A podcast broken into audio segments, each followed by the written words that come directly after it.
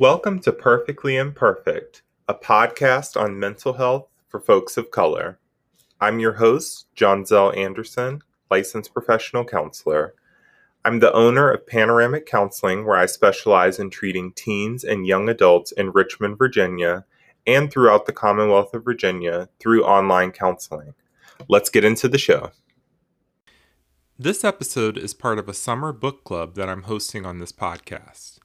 In efforts to read and write more on topics related to race and injustice, I decided to log out of my Instagram account for the summer, and I'm instead focusing my time and energy here. Thanks for joining me on this journey. Hello, everyone. So, today is going to be t- part two of four episodes of me kind of going through Dr. Joy DeGruy's post traumatic slave syndrome book. And um, today I'm going to be sharing some of my insights that I gained from the third chapter of the book, which is titled Crimes Against Humanity, just to kind of continue to provide some context of what I've been learning here. Um, so if you haven't caught part one, uh, be sure to um, go back and check that out. It's always interesting how this author brings in a lot of context. So here's a quote Studying history in American schools, we learn about the excesses of the Roman Empire, the viciousness of Stalin's Soviet Union, and the brutality of the Nazis. We learn about the barbarity of the Mongols and the cruelty of the Huns. You can easily add to this list the Japanese during World War II, the Viet Cong, and the Hutu of Rwanda. We've had Milosevic's Serbia, uh, Saddam Hussein's Iraq, the Taliban, Osama bin Laden, and ISIS, to name but a few. Certainly, all of these listed above are responsible for their fair share of atrocities, but missing from this list is one society that is responsible for some of the most gruesome crimes against humanity in history the United States of America. While the powers that be in America are happy to talk about others' crimes, they seem reluctant to confront their own. With respect to the genocide of Native Americans and the enslavement and later oppression of those of African descent, the history we learn in this land has been sanitized. End quote. And I won't say much on that one other than as the reader, it reminds me of how much was lacking in um, these things being covered when I was going through school. But it also sheds a light on the importance because um, it's very true. We look at other atrocities that have happened in other places, but we don't give the same sensitivity to um, what has happened in our own country and the consequences that still are, exist today. Uh, the author goes and talks a little bit more about the transatlantic slave trade, uh, also known as the Middle Passage, where basically this, um, you know, the, the trauma, as we're talking about post traumatic slave syndrome, is rooted in, right? Um, and so, one quote here it has been estimated that the millions of Africans who died en route exceeded the number of Jews killed in the Holocaust of the 1930s and 40s, yet few of us are even aware that this part of African American history exists. End quote. And a, a thing that stuck out to me is in school we learn about okay, well, people captured Africans, put them on these ships, sent them across the, the ocean we don't always get a lot of numbers and specifics about what happened. And so here's a quote Most scholars agree that nearly as many Africans died crossing the Middle Passage as reached the end of the voyage. If this is true, then it is likely that between 10 and 15 million died on the voyage. And this does not account for the millions of Africans estimated to have died fighting against their would be captors and who never made it to the slave ships.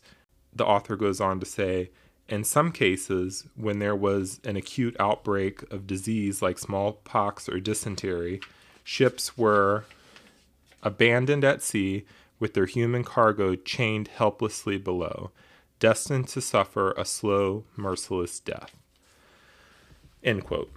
I definitely didn't get this context when I was in school. This was the first time that I ever stopped to think about what it must have been like in Africa with these people trying to capture Africans to put them on the slave ships, right? What that must have been like. The fact that half of those put on the slave ships never made it to um, the, you know, North and South America alive. It, I just found it interesting that it was framed that way because I guess I've never in my life given much consideration to the terror and the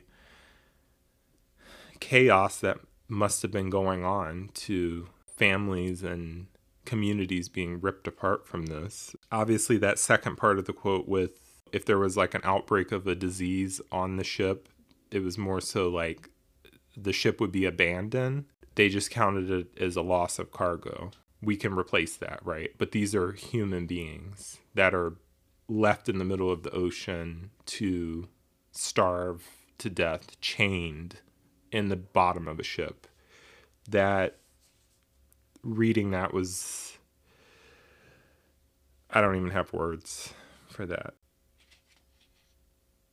So, continuing on with this theme of crimes against humanity, we know about forced labor, we know about unsuitable living conditions, we know about cruel slave owners and things like that. Another new thing that came to light as I read through this was the science experiments that were done on black people during the hundreds of years of this institution. One example, I'll give a quote. This physician built a makeshift hospital in his backyard where he conducted surgical experiments on countless unanesthetized African women.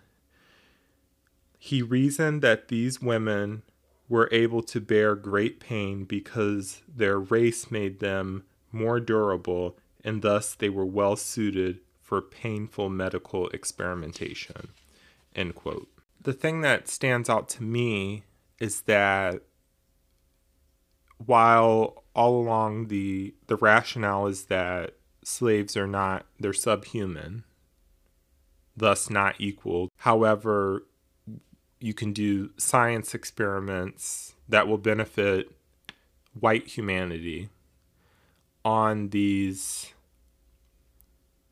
slaves. So they're human enough to be done experiments on, but they're not human enough to have rights and liberties. The specifically cruel part is without anesthesia. Um, and it's the myth that black women were somehow more durable. That's present today. I mean, there are numerous studies that show that uh, a black woman and a white woman in the same hospital complaining of the same symptoms receive markedly different care. There's the assumption that black people have a higher tolerance for pain. And so it's just upsetting that these things are deeply ingrained in this nation. Uh, so there's a section titled The Peonage of Sharecropping, and it kind of talks about how once the slaves were freed, how a industry of sharecropping became the norm for those who didn't really they didn't have any generational wealth or anything to fall back on. And so I'm going to start with a quote here. After the war, the federal government was called upon by Northerners to confiscate the lands of plantation owners who fought against the North and redistribute it among ex slaves. The government refused, leaving almost all the freed blacks desperately poor. In order to free themselves and their families, many of them agreed to return to work the land of their former masters in return for a share of the crops they raised. The remaining shares would be used to pay rent and buy supplies. Unfortunately, what frequently resulted was peonage, the unlawful pushing of blacks back into slavery through debt servitude. These families, having no money, would buy the seed, tools, mules, and supplies they needed from local merchants on credit. Some merchants would then charge exorbitantly high interest rates, which made it impossible for families to pay off their debts. Other merchants would take advantage of the local sharecroppers' illiteracy and simply create false billing statements. Either way, at the end of the season, when the accounts were settled, the black family would, would inevitably find that they still owed money and would then be forced to remain on the farm to work in order to clear the debt.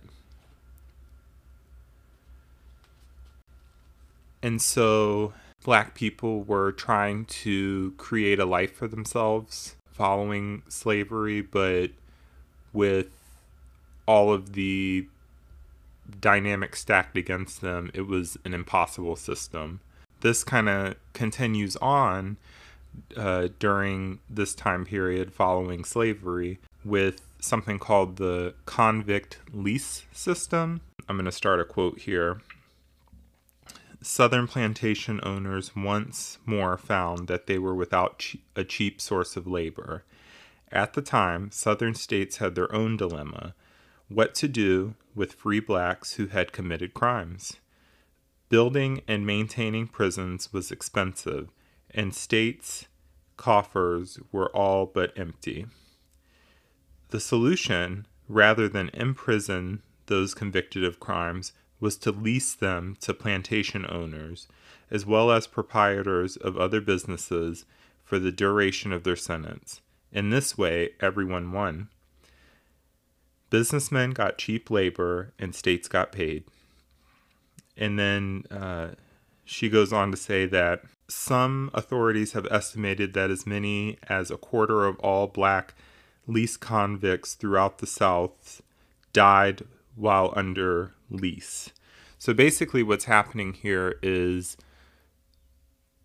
the blacks were being convicted of crimes, um, no matter how minor in nature, and basically they were they basically had to work for free. One, avoiding the state having to pay to house them and take care of them because they didn't have a prison system, but businesses profited off of this cheap labor and there was no protections of how hard you could work someone. So, like that last um, statistic said, a quarter of these um, lease convicts died because they were basically worked to death. And here's the kicker here's a quote Often, false criminal charges were trumped up as a means of legally securing large numbers of free or cheap human laborers. Looking at a white woman could get you arrested for sexual assault. Walking on the wrong side of the street might equate to disturbing the peace. Not only were many blacks falsely arrested, they were convicted at a much higher rate and received much harsher sentences than their white counterparts. It seems that many in the South were not quite ready to give up on slavery. So you can see here how complex this road to freedom was for blacks living in the South. The sharecropper system basically only benefited the plantation owners um, and indebted the black people who worked on these um, sections of land, thus keeping them stuck and not able to have any financial traction. But then with the convict lease system, black people were rented out and worked to death as a casualty of the capitalist system that was currently going in the South based on cheap labor. And then uh, later on, I had shared that there were no protections, such as a fair trial and things like that. So black people were being convicted at high rates simply to feed this machine of needing cheap labor.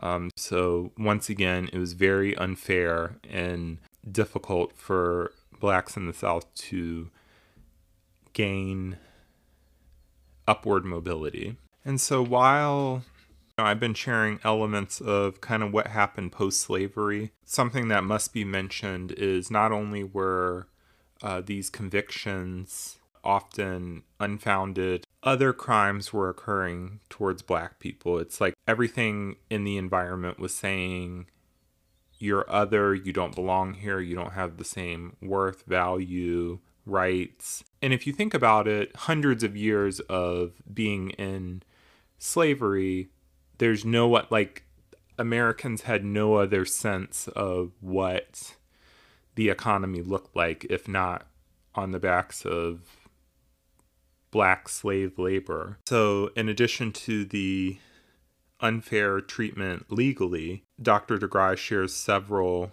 examples of terror, uh, terrorism, crimes, um, beatings, hangings, um, etc. And there was a couple that really kind of kicked me in the stomach almost as I read them. So I'm just going to share two examples to kind of give you some of that context. So basically, there were times when black people would be burned to death. Here's a quote This had been done in Texar, Texarkana and Paris, Texas, in Bardwell, Kentucky, and in Newnan, Georgia. In Paris, the officers of the law delivered the prisoner to the mob. The mayor gave the school children a holiday, and railroads ran excursion trains so that people might see a human being burned to death. In Texarkana, the year before, men and boys amused themselves by cutting off strips of flesh and thrusting knives into their helpless victim. At Newnan, Georgia, of the present year, the mob tried every conceivable torture to compel the victim to cry out and confess before they set fire to the faggots that burned him. And faggots here is referring to sticks. But their trouble was all in vain. He never uttered a cry, and they could not make him confess. And so Dr. DeGruy goes on to share that while black men made up the majority of those lynched, black women did not escape this form of execution. In 1918, a pregnant black woman named Mary Turner was hanged, covered with oil and gasoline, and burned. As she dangled from the rope, a man stepped forward with a pocket knife and ripped open her abdomen in a crude cesarean operation. Out tumbled the prematurely born child. Two feeble cries it gave, and received for answer the heel of a stalwart man, as life was ground out of its tiny form. I don't have commentary on that. It's gruesome. Another prominent thing that Dr. DeGruy shared about the uh, the terrorism going on at the time, there were some examples of black men who simply would st- possibly startle a white woman and they would be accused of sexual assault. So here's an example. One morning during rush hour, people claimed they heard Sarah Page, a white elevator operator, scream and then saw Dick Rowland, a black shoe shiner, running from the elevator. As a result, Rowland was arrested and jailed for assaulting a white woman. The next day, an article and editorial in the local newspaper called for Rowland to be lynched. That night, a white mob went to the courthouse to get Rowland, and a group of black men marched in from Greenwood to protect him. A confrontation between the groups ensued, shots were fired, and the riot began. As the black men retreated to their community, white police officials deputized many of the mob and gave them instructions to, in effect, go out and kill you some damn niggers. Perhaps as many as 10,000 whites stormed Greenwood. When it was all over, Greenwood had been razed to the ground and hundreds were dead. Ironically, Sarah Page refused to press charges against the accused and Dick Rowland was acquitted. End quote. So and we're seeing that there's no uh, justice or uh, due process because this all occurred within 24 hours. So, because the running man basically startled the elevator operator, he was arrested for assault with no one like she never even pressed charges against him, but it was just it went from accusation to conviction that quickly. And then when it was all said and done, he was acquitted. But Greenwood is a part of Tulsa, Oklahoma, uh, also known as Black Wall Street. And so this was a thriving part of the the town where it, there was black wealth and upward mobility happening. So as a result of this small accusation, all of Greenwood was burnt to the ground by the mob of 10,000 whites. And I've heard about Black, uh, Black Wall Street and how it was destroyed, but I never really knew that it was triggered by a petty accusation or assumption. And I, I never knew the context of the overreacting that kind of occurred. And so that was that was enlightening to me. Um, and so there's a couple of other things um, that are kind of covered to show, you know, unequal opportunities and things like that. So um, obviously ongoing trauma for these black people, um, thus, you know, feeding into the post-traumatic slave syndrome being passed down from generation to generation. You know, there was the Tuskegee study where basically black men were being experimented upon um, and not being told if they were receiving treatment for syphilis or not and the outcome it was really just to see how long it would take a person to deteriorate. And then you have you know things related to affirmative action with regards to the education system uh, attempts to get equality in the workplace which is still disproportionately unequal. So here's one statistic shared. Quote Unemployment among African Americans is twice that of whites. Blacks earn approximately 75% of their white counterparts. Whether you finish graduate school or have yet to complete high school, this remains fairly consistent, regardless of the level of education. End quote. And then it goes on. Uh, she goes on to talk about the unequal uh, representation in prisons uh, and I wish I could show you this uh, chart that uh, is shown in this chapter. Uh, but basically, it breaks down by white women, black women, Latina women, white men, black men, and Latino men. And the highest bar by far is that of black men. So here's a quote There are approximately 2.2 million men, women, and youth incarcerated in America. The United States leads the w- world in the number of people that it incarcerates with a 500% increase over the last 40 years. What caused the drastic increase in rates of incarceration? The increase is a reflection of the changes in sentencing and, surprisingly, not in the rate crimes committed. Drug offenses and the implementation of harsh mandatory sentencing laws explain a large proportion of the increase. African Americans and people of color are disproportionately represented in incarceration due to drug offenses. And while blacks make up 13% of the population, they account for nearly 30 per, 36% of state and federal prisoners. These stark racial disparities cannot be explained by rates of drug crime. Studies shows that people of all colors use and sell illegal drugs at remarkably similar rates. So it's it can't be explained away by the myth that somehow black people abuse drugs more often because statistically speaking it's across the board uh, it doesn't matter what background, and it really doesn't matter socioeconomic status either. And this this chapter in the book really goes really in depth about all of these systemic things that continue to impact black folks uh, to this day. And so one of the examples was how uh, I'll just share the quote. Uh, Today, prisoners make jeans, sweatshirts, toys, and circuit boards. They make car parts, pack golf balls, do telemarketing, and even take airline reservations, all for major corporations as well as the federal government. For their labor, inmates typically receive as little as 30 to 95 cents an hour. Not only do these companies get labor for well below minimum wage, they get it without having to pay for unemployment insurance, health care, vacations, or pensions.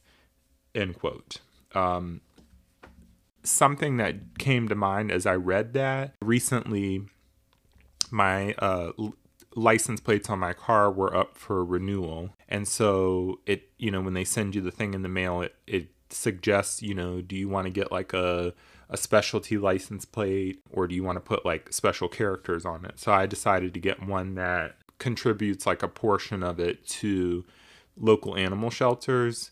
Um, interestingly enough, when it came in the mail, I get the little emails uh, that tell me what's coming in the mail for the day and it had this like cryptic kind of name of where it was coming from and so I typed it into Google and it was actually the name of the federal prison in Powhatan in a suburb of Richmond, Virginia. So, I mean, I knew that prisons stamp license plates, but I didn't realize that and and part of the name of the the the place where it was coming from it said something enterprises. So it's like a for profit thing. It's not like, uh, and we don't really think about these things um, that much or, you know, where the labor comes from. But yeah, that one kind of struck me.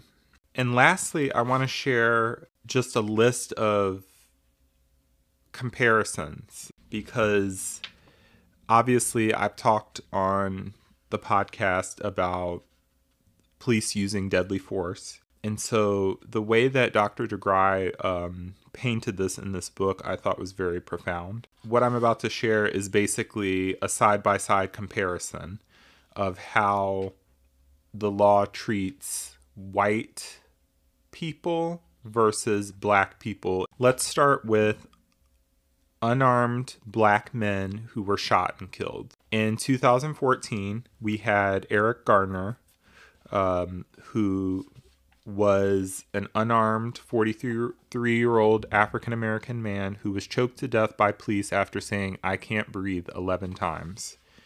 Um, in 2012, we had uh, Trayvon Martin, who was murdered by George Zimmerman, um, despite being told by the police not to pursue him. In 2014, we had the death of Michael Brown, who was an unarmed um, and also Trayvon Martin was unarmed as well.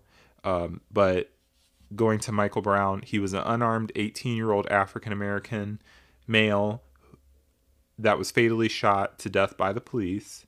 Also in 2014, Tamir Rice, who was an unarmed 12 year old African American child, was fatally shot by police. 2015, Walter Scott, unarmed 50 year old African American man was shot in the back eight times by police while running away from the officer. Again, excessive deadly force. If he's running from you, he's not hurting you. Why do we need to shoot him eight times? But I digress. Also in 2015, Freddie Gray, an unarmed 25 year old African American, died of spinal injuries while in police custody and the list continues to go on and on. I mean, even in 2020 and 2021, there are several names that come to mind. And so that's a list of black men who were shot and killed by police who were unarmed. So let's take a look at some examples of armed white males arrested without incident. In 1995, Timothy McVeigh, an armed 27 year old white male, bombed the federal building in Oklahoma City, killing 168 people. He was arrested unharmed. And just as I read through these, keep in mind all of the black lives that were just mentioned of folks who were unarmed, who were gunned down. So in 2011, we have Jared Lee Loughner, a 23 year old white male armed with a semi automatic gun, shot and wounded Arizona Congressman Gabrielle Giffords and killed six people. He was arrested unharmed. 2012, James Eagan Holmes, a 25 year old white male armed with a semi automatic rifle, attacked a movie theater in Aurora, Colorado, killing 12 people, injuring 70, was arrested unharmed.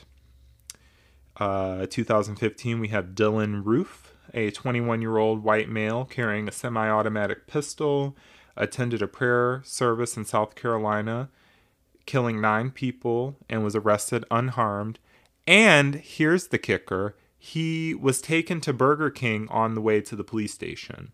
So not only was he arrested unharmed after killing nine people, the police were courteous enough to stop at Burger King to get him a meal on the way. I'll let you reflect on that one.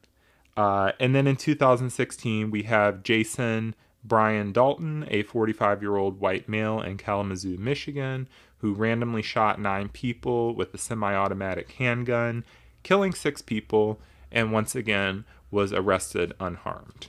So, those are several examples over time of both deadly force used on unarmed black men who are shot and killed. But then when we look at how historically the police treat armed white males, they seem to not die, even though they're holding semi automatic weapons.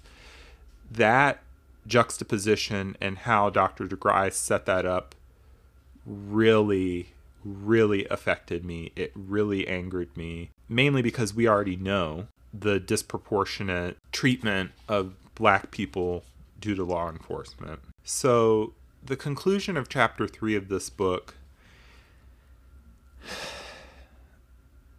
I'm just going to end it with a quote. And I thank y'all for sticking with me because this is, like I said, very heavy material, which is why I'm breaking it up over a few parts here. Here's the quote 180 years of the Middle Passage and well over 300 years of slavery, rape, and abuse, followed by an illusory freedom. Black codes, convict leasing, and Jim Crow, all codified by our national institutions.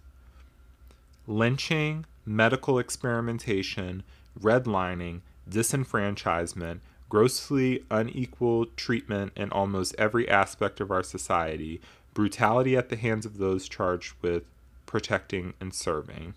End quote. That statement summarizes the entire chapter of stuff that I just shared. And so, what I'm noticing right now is that this book is really breaking down some of the the history of how this all came to be and why we're seeing what we're seeing today. And you can also see like how the institutions that we have today didn't just happen all of a sudden, that it was designed. It was designed this way. So, just like I did on the first episode, I don't really have a neat conclusion, but I do appreciate you following me along. Anchor is everything you need to make a podcast, and best of all, it's free. They offer creation tools that allow you to record and edit your podcast right from your phone or computer. Anchor also distributes your podcast so it can be heard on Spotify, Apple, and Google Podcasts, and many more. Did I mention that you can make money from your podcast no matter the size of your following? Download the free Anchor app or go to anchor.fm to get started today. If you enjoyed this episode, you can support this podcast by buying me a coffee.